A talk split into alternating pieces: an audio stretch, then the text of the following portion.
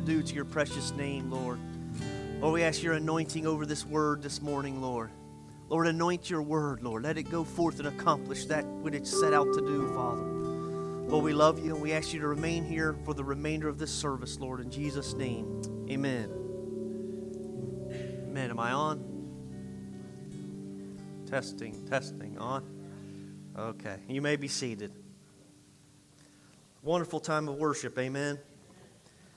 Oh, I know we have some little snafus with some crackles that we heard earlier, and microphones don't work perfectly, but you know, our, our band and our tech team, they put in a lot of work, and there's always constantly little bugs you got to work out. And, you know, I don't think God minds those things too much as long as our heart's right before Him.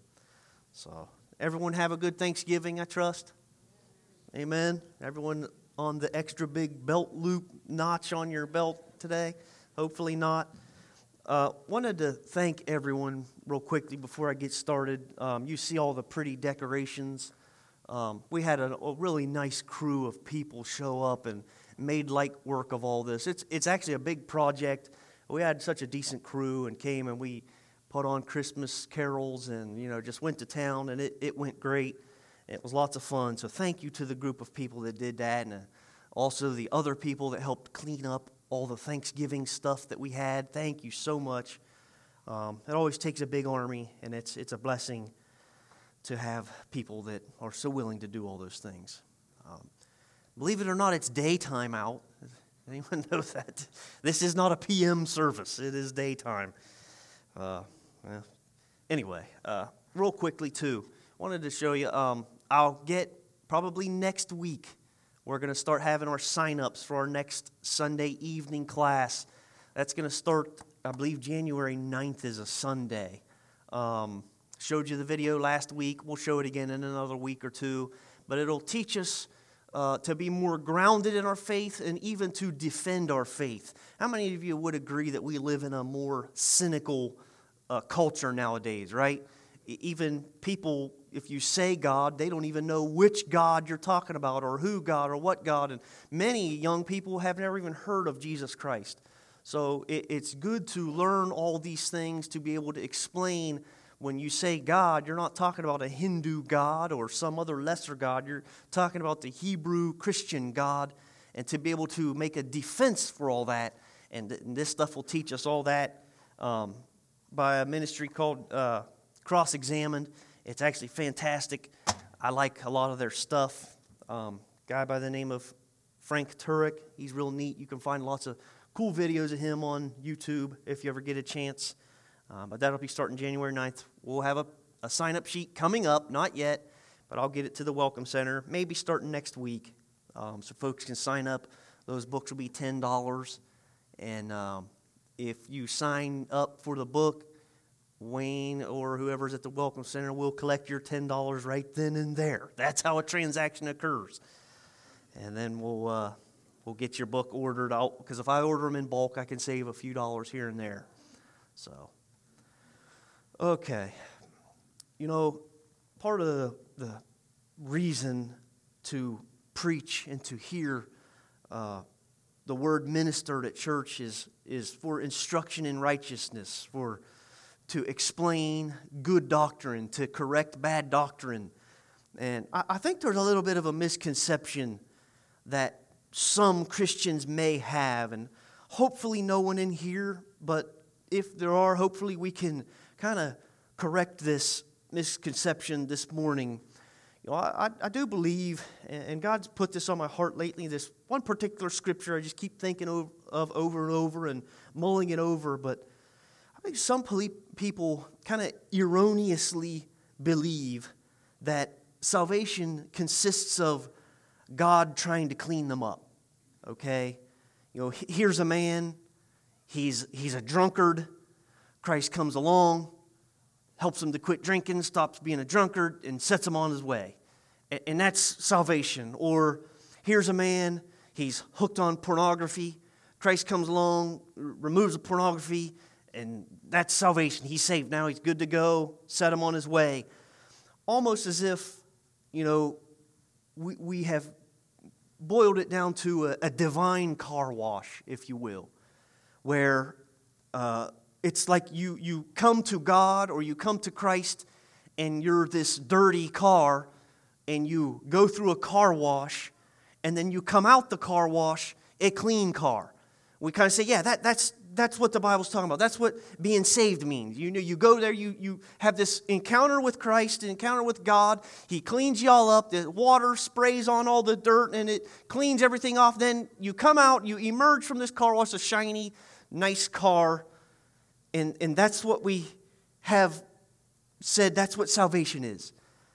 I, I, I just can't get on board with that. You know, I, I see some of the analogies.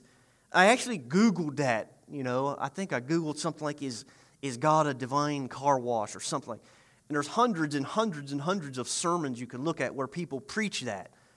You know, I, I'm not saying that's entirely wrong. I'm saying that's not entirely the whole thing. That's not what occurs. You don't just show up a dirty car, God cleans you up a bit, and now you come out the other end and you're a clean car. That's not it. That's the misconception. There's much more to being saved than the divine car wash. Some people have the wrong perception that Christ comes along with his spiritual rag and he wipes off some of the stains that you've accumulated over life. And, and you're saved then. You know, Christ came, he, he took some of them stains away, cleaned me up, and what? What more do you want? I'm saved now. That's, that's what the Bible says. You know, that's, that's not entirely what he's trying to do. Okay? Now, it's a good thing if God removes drunkenness or if God removes some sort of unclean from, thing from your life. That is a good thing. I'm not making light of that.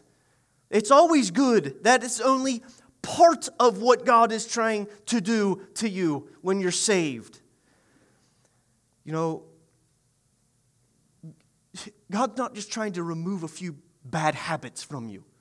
That's not what He's trying to do. That, that's not the totality of salvation. It's not the totality of justification and sanctification just to remove a few bad habits. Well, I, I kind of say some cuss words, need the Lord to take them away. That's not the totality of it. That's just a little part of it. To be saved is not to have the Lord just come and clean you up. You, you know, you can get cleaned up at any number of secular organizations. You can. You can go to AA and, and go through a process and come out a person that makes better decisions. You can go through any number of 12 step secular organizations and come out a better person who makes better choices, who left some bad habits behind. Lots of people do that. Salvation is more than that, much more than that. It's much more than showing up a dirty car, letting God wash you, now you're a clean car. It's more than that. You can do that at a secular organization. Go and get cleaned up, go and, and stop drinking. There's a scripture, and this is the one that I've been mulling over for a while now, for a matter of a few weeks that, that sheds light on what the Lord is trying to do in us. And here it is. It's found in Romans chapter 12, verse 1. It says, I beseech you, therefore, brethren, by the mercies of God, that ye present your bodies a living sacrifice, holy, acceptable unto God, which is your reasonable service. It says, And be not conformed to this world, pay attention now, and be not conformed to this world, but be ye transformed by the renewing of your mind, that ye may prove what is that good and acceptable and perfect will of God. I don't know if you saw it in there, but when a person is genuinely saved, God is trying to transform that person. It's not just a quick cleanup job, it's a transformation job. In modern Christianity, we've boiled it down to just have Jesus come along, wipe you down a little bit with his spiritual rags, and then that's it. But that's not what salvation is according to the Bible. Salvation is a transformation process that an individual goes through. To, to be transformed is to be changed into something else. To be transformed is to be changed into another form of what you previously were. It's a complete overhaul, not just a wipe down job. When verse 2 says, Be ye transformed, it is the Greek word metamorpho. Okay? We, we, from that word, we get the word metamorphosis in, in English, okay? Which means a change in structure. That, that's what God is trying to do to you. Not just clean you up, He's trying to completely change the whole structure of who you are. It, it is a change of substance. The, the caterpillar goes through a metamorphosis into a butterfly. That's a more correct analogy for what salvation is. It is a metamorphosis. It went into the cocoon one thing and came out something completely different. It went through a transformation. That's what being saved is. That's what walking with Christ is. It is a transformation. When I was a little kid, there was a cartoon we kind of liked called the Transformers. I know many of you've probably heard of the Transformers. They made some movies of them a few years ago. I didn't watch any of them because they looked goofy to me. But the old cartoon Transformers, I liked it. You know, a little kid, there might be a semi or whatever it was, but he transformed and then he was Optimus Prime. He was this real tough, strong guy. He was completely different. He wasn't no longer a semi. He was a robot that could fight crime or evil or whatever it was. That's, that's salvation. It is a transformation process. God wants to transform you, not just come and clean you up. He's trying to make you something that He can use.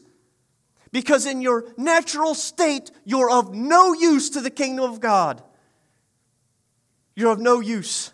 He can get no glory out of you before you are saved. None at all. Because when you're unsaved, you're of no use to the kingdom of God. He can't use you in an unregenerate form. He can't use you. And He's trying to make something of you, but He can't. Before you're saved, when you're unregenerate, you are spiritually deceased. You, you are dead. Your spirit man inside of you is dead before you are saved. In your caterpillar form, you're dead to the spirit. You're dead to the things of God. In your BC days, before Christ, you are spiritually dead. You know that all this stuff is spiritually discerned? Everything in here is spiritually discerned. And when you don't have the Spirit of Christ in you, yeah, the preaching of the cross is foolishness. It's foolishness in your caterpillar phase. Listen to Ephesians chapter 2, verse 1 says this And you hath he quickened. Think of yourself now, not someone else, not your husband, your wife, or your neighbors. Think of yourself. And you hath he quickened, who were dead in trespasses and sins, wherein in times past ye walked according to the course of this world according to the prince of the power of the air, that the spirit that now works in the children of disobedience. Says verse 3 Among whom also we all had our conversation in times past in the lust of our flesh, fulfilling the desires of the flesh and of the mind, and were by nature the children of wrath, even as others. Listen to verse 4 says, But God, who is rich in mercy, for his great love wherewith he loved us, even when we were dead in sins, hath quickened us together with Christ. By grace are ye saved. Is that familiar at all from last week? Remember last week? By grace are ye saved. Brothers and sisters, to be saved is to go from the form of one thing to a whole different form of another thing. That, that's what it is. It is to go from being spiritually dead to being spiritually alive. When God created Adam and Eve, the Bible says that God breathed into Adam the, the breath of life. He breathed it into his nostrils, and man became a living soul, a living being. That's what salvation is. God breathes into you. He imparts His Spirit into you, and your spirit man inside of you, for the first time, comes alive. It awakens, and you are transformed. It is to be changed from one thing into another. It is, by the mercy of God, to be found in a state wherein you are dead in sins and you are transformed into a being that is alive through Christ Jesus. That's what salvation is.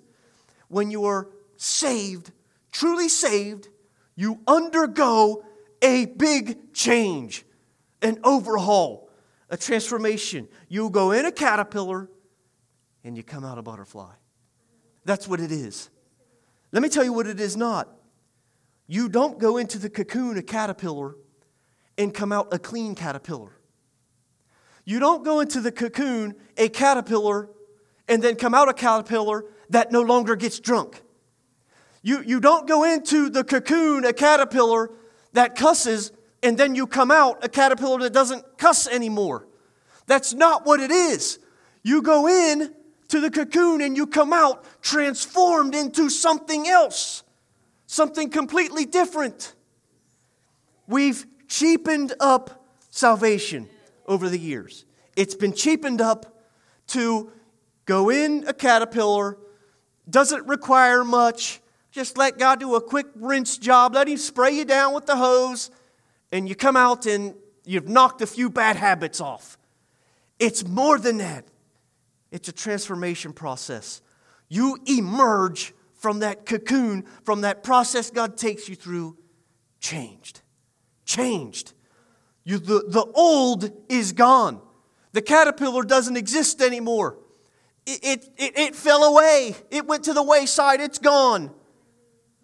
It had to go away so that a new could emerge.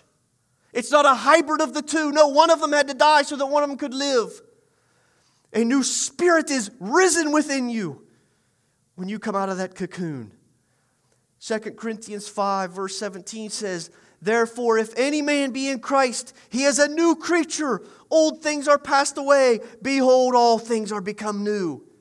When you emerge from that baptism that Christ lays over you, when you emerge from it, everything's new. It's new because the old you's gone. You're seeing it from your spiritual eyes for the first time ever. And it's all new. All the old things are passed away. You know, how many times have we seen this happen in people? How many times have you seen a brother or a sister in Christ? They find salvation, and guess what? They no longer want to hang out with the old crew anymore. Why is that? Because the old's passed away. They no longer want to listen. They, they want to throw all their CDs in the trash or they want to change their iPod dis- music because the old has passed away. It's because they went through a transformation process. Christ came and he made everything new. Man, all that old stuff, it just doesn't mean that much to you anymore because you've changed. Nowadays, salvation's a, a quick prayer, doesn't require much, and go on about your business. It's almost as like we've made being saved as just like a, an insurance policy against hell. You know, I'll, I'll say this and I will believe it just in case, because I don't want to go to hell, because when the preacher man describes that place, it doesn't sound very fun. So I believe it as an insurance policy.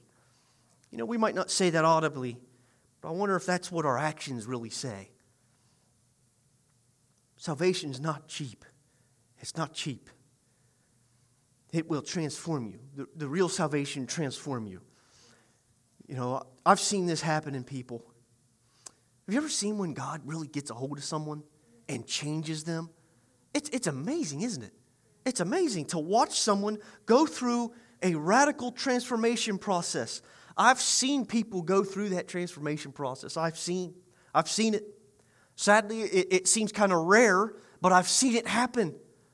When people are transformed, I, I have seen God take people that are completely useless in the kingdom of God, transform them, and make them integral parts in the kingdom of God. They, they used to be completely useless in the kingdom of God, and now they play a very important role in the kingdom of God because of the transformation process. I've seen God make do, change people so radically that they do things they never ever thought they would do or had the capability of doing. It's because God says, Get in the cocoon, let me do my thing. Man, when you come out, He will enable you to do what He wants you to do. It's the transformation process. God can make people that are useless in the kingdom of God, useless in the kingdom of God, to something that's very instrumental. You know, as a matter of fact, you're, you're kind of looking at one of them right now. Me. I can't stress to you how unmotivated I was as a young man. A few months back, I, I kind of shared a little bit of my story. And I won't get into all of it again, but here's a way I quickly describe how I was as a young man. You know those little white dandelion puffball things we see in the springtime, that pesky things that grow up in your lawn, make your lawn look horrible? You know, little kids grab them and they pluck them and they blow them, and, and little white things fly all over the place and plant more white things that later on turn into those yellow things. I was like one of those little white puff things that just flies onto the wind. Just there you go, floating here and there. That's how I was as a young man. Just floating wherever in the world the wind takes me, that's where I'll land. I had no goals at all, no plans, no ambition. I, I didn't try hard at anything. I didn't apply myself. My mom and dad always used to get mad at me. You know, Jason, you're plenty intelligent, but I would do the bare minimum just to get by, just to keep my mom and dad off my back. I would do the bare minimum. Never applied myself, never used what God gave me. How many of you know God gives you things?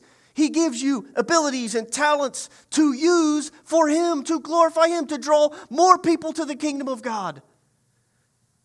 But I was like one of those little white dandelion things that just floated on the wind. Whichever way it blew, I'll land wherever. That was me. Until God started getting a hold of me. Until He started getting a hold of me. And He started this transformation process in me. He started changing me. He started shaping me. He started molding me. He started transforming me. And he started ripping things off and adding new things. And he started refining things that were there. And I tell you what, it's still going on. He's, he's still changing me, still transforming me, still going through that process. I look at myself and I, I'm amazed you know, I always tell people I have a weird time with my job title, pastor. You know, people call me that. I know a lot of you aren't used to calling me that. That's fine. But I have a, it's like I have a hard time owning up to it because I think of me, who I really am, what I was. It's like the, the two don't reconcile. You know, you, you know, it's like deep down, man, you ain't no pastor. You're a no good bum that just one of them white dandelion things that floats on the wind. That's what you truly are. And then someone's along, hey, Pastor Jason, how you doing? I'm like, ah, hey, good, good. Just because it's so odd to me. But, but that's what God can do to a person. He can transform them. He transforms them. God says, get into cat, get, hey, caterpillar, get in the cocoon. Get in there. And when God put me in that cocoon, the old me started dying. You know, that goofy, waste. You know how much time I've wasted? How much time have you wasted, brothers and sisters? Wasted so much time, wasted so much money, wasted so much resources. I've wasted so much. But God's a restorer. All, all that stuff starts to die. And God says, Behold, I make all things new. He gets you in that cocoon and He starts working you over and removing things and shaping you like you're a piece of clay. And he starts working you. You know what? The Bible is very descriptive. I always tell you this. It has the answers to your problems. Sometimes you got to search a little more uh, in depth than other times. But the Bible actually tells us what goes on inside of that cocoon. It tells us what happens. Listen, it's, it's found in Romans chapter 6, verse 3. Now, as I read this, think of that transformation process. Think of being inside that cocoon of what God takes you through, of real, true regeneration, of real, true transformation. Romans chapter 6. We'll start reading in verse 3. Says this Know ye not that so many of us, as were baptized into Jesus Christ, were baptized into his death? Verse 4 says, Therefore we are buried with him by baptism into death, that like Christ was raised up from the dead by the glory of the Father, even so we also should walk in newness of life. Verse 5 says, For we have been planted together in the likeness of his death, we shall also in the likeness of his resurrection knowing this, that our old man is crucified with him, that the body of sin might be destroyed, that henceforth we should not serve sin. That, that is what happens in real, true salvation. That's what happens inside of that cocoon. You are you, you go in there and you are dead. You are made dead you're, you're dead just as Christ was crucified. You're buried just like Jesus was put in a tomb. The old you's put in a tomb. You're baptized unto his death. You go in the cocoon to die. We're buried with him just like Jesus was, so are we. Just as he's raised up from the dead, so are we. It's a complete transformation process. It's where something dies and something comes to life. Church, God is not just trying to clean you up, He's trying to transform you. I can't stress it enough. He's trying to get you to go through a spiritual rebirth, if you will. Listen, to accomplish a spiritual rebirth, the prognosis for the old you doesn't look so good. The, the, the unregenerate version of you has to die. It has to go away. It has to, to, to molt off of you and go to the wayside so that that new you can emerge. The, the caterpillar got to go. That, that form brings no glory to God. The BC days before Christ, before salvation, brings no glory to God. The caterpillar's got to go. Brothers and sisters, if you go into the cocoon, you aren't coming out the same. You aren't, not if you're genuine. You go in there, the old you dies. Just like Jesus was crucified, your flesh crucified. Just like Jesus died, your flesh died. Just like Jesus was buried in a tomb, the old you, the caterpillar, buried in the tomb, just like Jesus. All those things happen to the old version of you. It is a spiritual rebirth. The old you dies. But in the process of metamorphosis, a new life emerges from the cocoon. A new life breaks forth. Listen, Romans not only tells us what goes on in the cocoon, it tells us what comes out of the cocoon. Okay? Romans chapter 6, verse 11, just skipping a few verses from where we just were. It says this Likewise, reckon ye also yourselves to be dead indeed to sin, but alive unto God through Christ Jesus our Lord. When I read these verses, think of what emerges from that cocoon. Let's read verse 11 again. Likewise, reckon ye also yourselves to be dead indeed to sin, but alive unto God through Jesus Christ our Lord. Let not sin therefore reign in your mortal body, that ye should obey it in the lusts thereof. Neither yield ye your members as instruments of unrighteousness unto sin, but yield yourselves unto God as those that are alive from the dead, and your members as instruments of unrighteous, or as men, members of, excuse me, members as instruments of righteousness unto God. When, when you emerge, the Bible's saying, that old you, reckon it as dead it is dead, it is gone. No longer use your body for unrighteousness, use it for righteousness. Look yourself in the mirror every day and say, The old you is dead. It's gone. It's been crucified with Christ. It's buried. It's laying in a tomb. It molted away. It's dissolved into nothingness. There's a new me that has emerged through Christ Jesus. Now, don't be confused like Nicodemus was. It's the same physical you that emerges from the cocoon. You, you don't come out with different colored hair. You don't come out with different color eyes. You don't come out six or seven inches taller or, or physically stronger. It's not a physical thing, it's a spiritual thing. And Nicodemus was confused about this. When he was talking with Jesus, he asked him, He says, How can a man be reborn when he is old?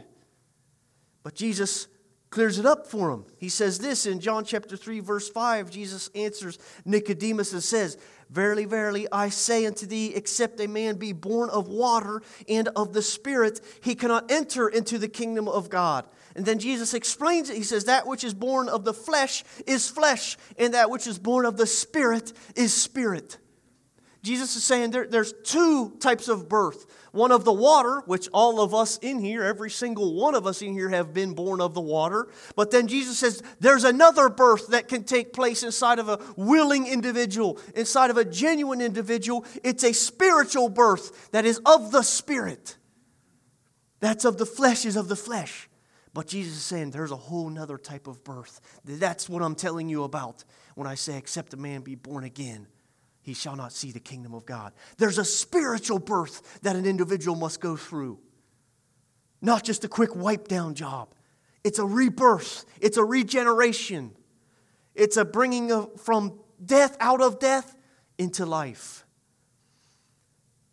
When you come out of God's transformation process, it's you, but it's not you. It's you, but you've been changed into something else. It's you that's been made new. That's what it is. It's you, but you've been made new. That's what salvation is. It's the same old earth that you've been living on.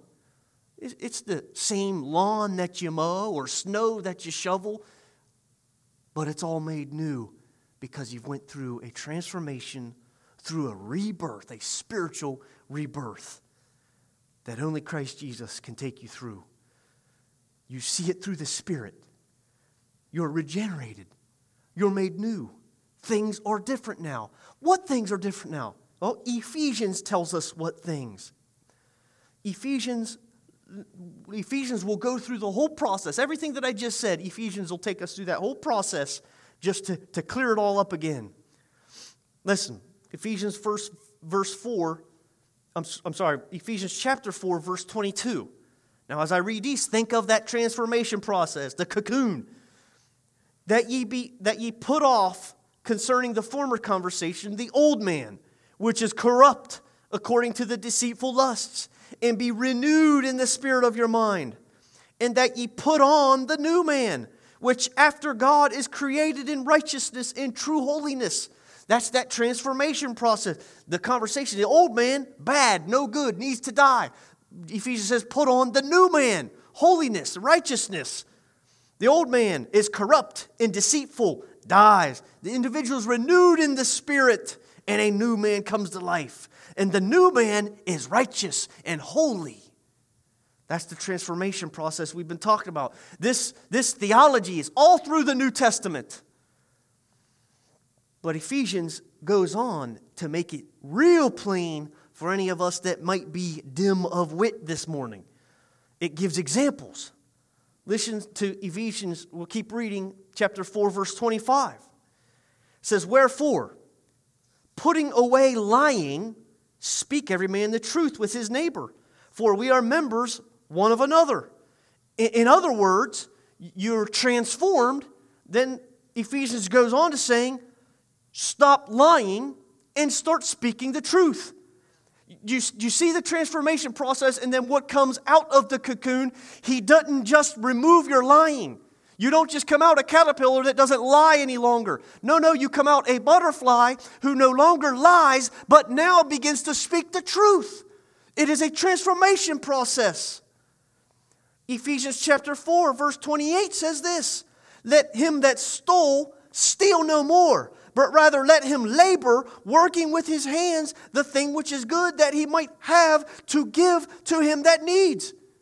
In other words, that thief caterpillar goes into the cocoon, the Bible says, I'm not just going to remove you thieving all the time. I'm actually going to you get a job now and then you earn some money and then you have enough to give to other people that used to be just like you and thieve. It's a complete transformation. It's not just I'm going to remove the sin of theft from your life. No, no, it's much more than that. He not only removes theft, he makes you generous and to, to give to other people. That same individual that used to steal is now generous. That same individual that used to lie now speaks the truth. Do you see that before you're saved, you go in that cocoon and you come out exactly the opposite of what you used to be before you were saved? He doesn't just remove things from you. He doesn't just wipe you down with a rag and say, Go on about your way, you're clean now. No, He makes you into something that you didn't used to be. It, it goes on even. Ephesians 4, verse 29 says, Let no corrupt communication proceed out of your mouth, but that which is good to the use of edifying, that may, it may minister grace unto the hearers. He doesn't just remove lying from you. He takes the lying away in the, in the cocoon, and then you remerge, and he adds unto you speaking the truth and edifying people.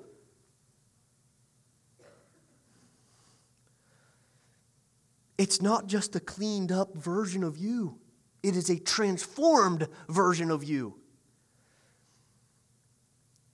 Meaning, when he says, let no communication, corrupt communication proceed out of your mouth, but that which is good to the use of edifying, that may, it may minister grace unto the hearers.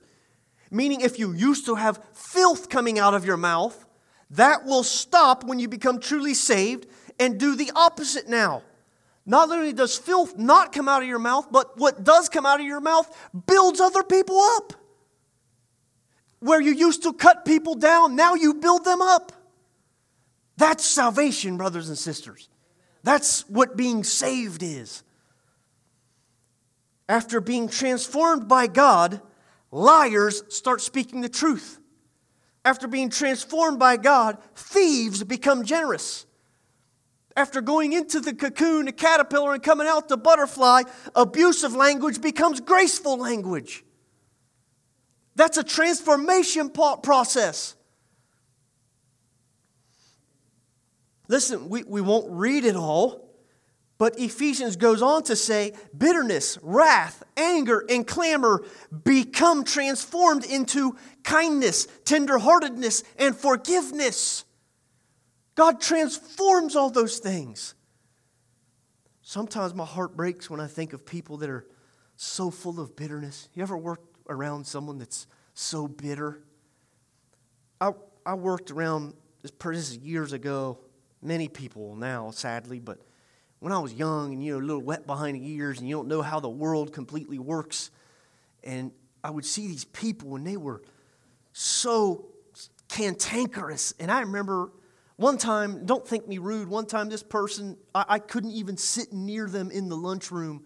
We would go to break. I couldn't because of the vileness that used to come out of this individual. You know, being young, I just thought, man, that person's a complete idiot. This person, oh my goodness. And then over time, God, God started showing me. And you see a little bit more with your spiritual eyeballs into that person's life, the things that have happened to that person and the things that that person has gone through. And then my heart started aching for those same people and breaking for those people because God shows you they're lost. They're caterpillars. They're caterpillars. That old man of corruption and, and vileness is having its way with them. And, and God will help you to see those people differently. If you work around someone you can't hardly stand, let God show you through the Spirit. Let Him just work on your eyes so that you can see clearly. God will break your heart for those people. He will. Then, when He does that, then you'll look to ways to, to minister to those people and to show them you have the light of life. You've went through that process. Maybe you were bitter and God has taken away and now you're forgiving and you're joyful. Share that with other people, church. Let God tell them about the transformation process. Brothers and sisters, I know I'm being repetitive, but Jesus is not trying to make an improved version of you. Don't cheapen salvation. Don't cheapen it. It's not a quick rinse off from God. It's not a quick bath in hand sanitizer. You know, those things we always pump. I always felt like that. I even still feel gross when I do that because I feel like ain't none of the germs is even gone. They're still there. You just moved them around a little bit. That's not what salvation is. Just a quick pump from the Lord's hand sanitizer and you're good to go. It is a transformation process. It is a, a complete overhaul of who you are. It consists of making you something you weren't. And God has made me into something that I wasn't. He has, I'll tell you, I, I get amazed when I look in the mirror and I'm not saying I'm all this holy thing, you need to be like me. I'm not saying that at all. I'm saying if you look at me now from what I was so many years ago, I, I wasted so much time. And I feel like God is helping me to catch up on all that thing. God has made me someone that studies, that reads, that's motivated, that even has some goals that's a goal oriented person. And I'm not saying, you know, you got to have all these five year plans and have everything figured out. It's not that. It's not that. It's just, I was a guy that floated on the wind, and whatever happened, happened. I didn't care. Not, not much bothered me. God has completely transformed me. Now I enjoy using my brain that He gave me. I enjoy learning new things. I enjoy trying to use any talents that I have to bring glory to Him. Why? Because I've been transformed. And I'm telling you about that this morning. It's a transformation. Now, we'll conclude with this, and the band can make their way back. We'll conclude with something out of the book of Romans. I know we've been in Romans and Ephesians a lot today. I have close buddies that tell me and have told me that it is because the book of Romans they're saved today. And I understand that. If you spend any time in the book of Romans, there's no way possible that it will not transform you in some sort of way, shape, or form. Remember when we talked in our opening text, which was Romans, told us not to be conformed to this world, but to be transformed. And remember that be ye transformed was the Greek word metamorpho. You know, that word metamorpho is also used in the Gospels of Matthew and Mark. Same word to describe the transfiguration of Jesus. Okay, now the transfiguration of Jesus is a different sermon for a different day. We're not going to get into all that. That's neat to look at, but some other day. But I at least wanted to look at what happens to Jesus when he is transfigured. And remember, be ye transformed is the same word in the Greek as transfigured before them, which we're going to read that scripture in Mark chapter 9, verse 2. It says this And after six days, Jesus take with him Peter, James, and John, and led them up onto a high mountain apart by themselves. And he was transfigured before them. He was metamorpho. He was transformed before them. Verse 3 says, look at the results of it. And his raiment became shining exceeding white as so, snow, so as no fuller on earth can white them. Brothers and sisters, that's what happens to your soul when God transforms you. It becomes white, more white that nothing in the world can outwhite the brightness that He makes when you are transformed. You shine, you carry the light of life. Your soul shines in a dark, sinful, broken world. You are transformed. You are transfigured when you emerge from that cocoon, when you genuinely want to be saved, when you genuinely reach to Christ. He will come and He will do this to you. He will transfigure you. He will transform you. He will make you something you weren't. Amen? Let's stand.